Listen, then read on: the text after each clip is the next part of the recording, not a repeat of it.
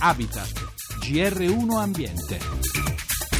Settimanale a cura della redazione economica.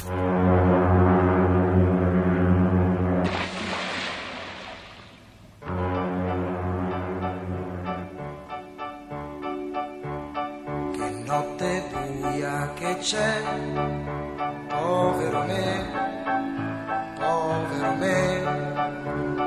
A largo del canale di Sicilia, la nave di Greenpeace Arctic Sunrise, prima di partire per Barcellona, ha intercettato una coppia di cosiddette volanti. Sono imbarcazioni che usano reti a strascico semipelagiche per pescare acciughe e sardine. Son caduto dalla nave, son caduto. Lo fanno da anni grazie a una licenza sperimentale che viene rinnovata periodicamente, ma le reti che usano sono note, sottolinea Greenpeace, per la scarsa selettività. Catturano anche esemplari molto giovani che poi morti vengono gettati in mare. Onda su onda, il mare mi porterà. Buonasera da Roberto Pippan. L'organizzazione ambientalista torna a denunciare il sovrasfruttamento delle risorse ittiche nel Mediterraneo, specie che sono da sempre sulle nostre tavole, come appunto sardine e acciughe, sarebbero, afferma Greenpeace, ai minimi storici. Negli ultimi tre anni, in media, ne sarebbero state pescate per 5.160 tonnellate, quasi il doppio del massimo sostenibile, che è di 2.359 tonnellate. Dati estremamente precisi che indicano come anche queste specie così comuni siano ormai prossime al collasso.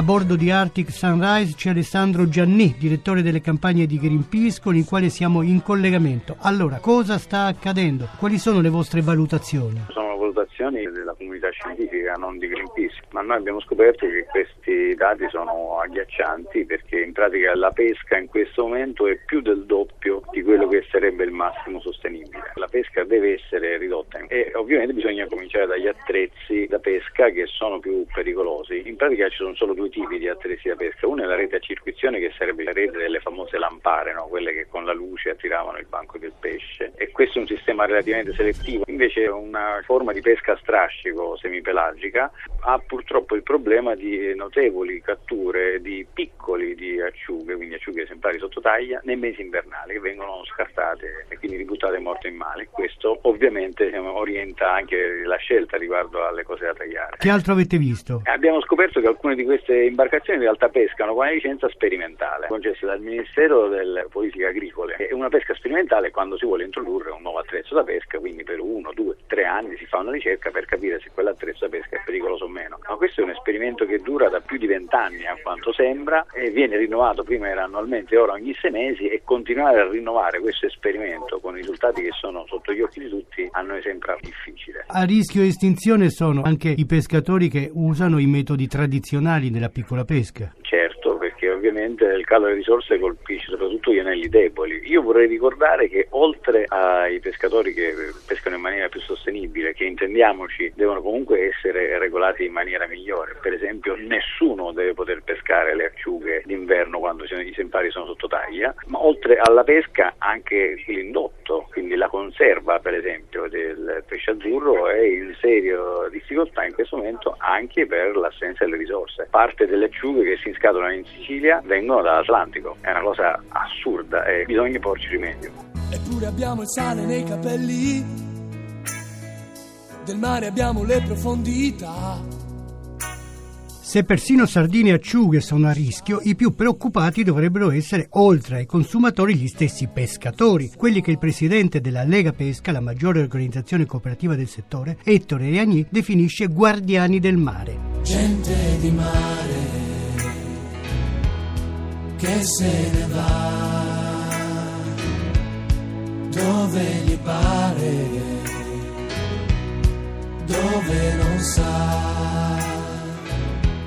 Come mai allora le denunce vengono dal mondo ambientalista e non da voi? Intanto bisogna dire che noi condividiamo e sosteniamo l'idea di Greenpeace quando denuncia il sovrasfruttamento delle risorse, quando tende a valorizzare la piccola pesca artigianale. Però è assai difficile e assurdo comprendere come un tanto un'organizzazione possa sostituirsi in qualche modo agli organi di controllo. Quindi non ci sostituiamo agli organi di controllo e non facciamo allarmismo eufemismi. Il fenomeno sicuramente del sovrasfruttamento è reale, ma bisogna saper leggere i numeri. E quali sono questi numeri? Greenpeace dice che gli stock ittici di sardine e aringhe potrebbero essere a rischio perché se ne stanno prelevando troppe. Intanto sono specie a ciclo anche breve e sono soggetti a fruttazioni. Allora, bisogna capire dove c'è il sovrasfruttamento e là dove non ci sono. Secondo i dati che loro citano, cioè quelli della FAO, ci troviamo di fronte a un paradosso che bisogna chiarire. Per quanto riguarda l'Adriatico, noi abbiamo,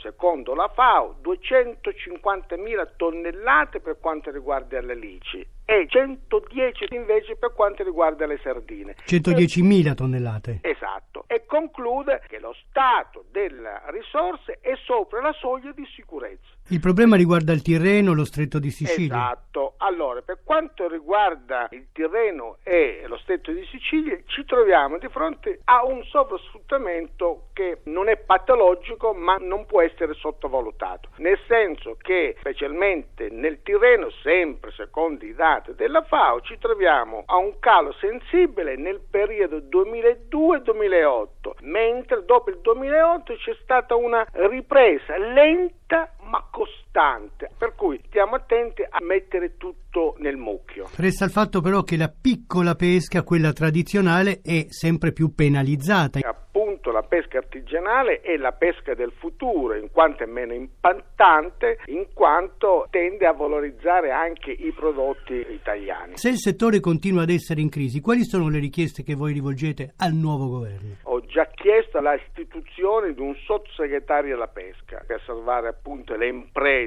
a rischio di chiusura, per dare alla filiera ittica il rilievo istituzionale che secondo me merita e per andare incontro soprattutto alla logica comunitaria, dove la pesca è rappresentata da un commissario. Non si capisce perché in Italia ciò non debba accadere.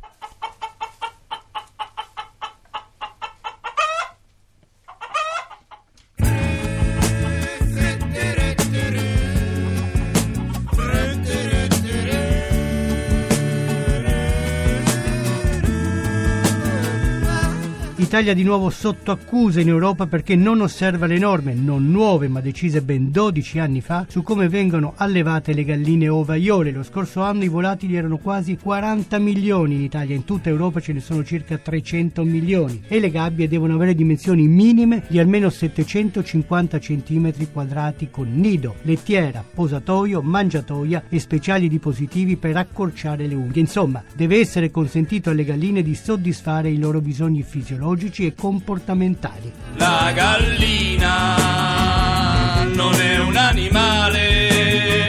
Nostro paese è stato deferito alla Corte di Giustizia perché non ha ancora applicato completamente la normativa per quel che riguarda le sanzioni da applicare a coloro che non si mettono in regola. In linea Augusto Novelli, responsabile filiera uova del gruppo Novelli che produce circa 350 milioni di uova l'anno. Le norme europee sono tra le più severe del mondo. Le gabbie sono passate dai 450 cm quadrati del 1999 ai 550 del 2003 e ai 750 di oggi. Come si presenta la situazione in Italia? Entro il 30 giugno del 2013 tutte le aziende che non hanno adeguato gli allevamenti devono fermare questi allevamenti fino a che non li adeguano. Quindi ci sono anche degli allevamenti a rischio se entro questa data non si adegueranno. Qual è la situazione nei vostri allevamenti? Abbiamo ristrutturato quasi tutti i capannoni, quasi tutti perché? Perché inizialmente c'era un decreto ministeriale del 3 agosto 2011 del Ministero dell'Agricoltura con cui le aziende hanno fatto un accordo di programma per cui avevano tempo fino a dicembre 2014 per ristrutturare e per adeguare tutti i capannoni. Poi la Commissione europea ha messo l'Italia in mora per cui per non incorrere in sanzioni il Ministero della Sanità ha deciso che al 30 giugno chi ha adeguato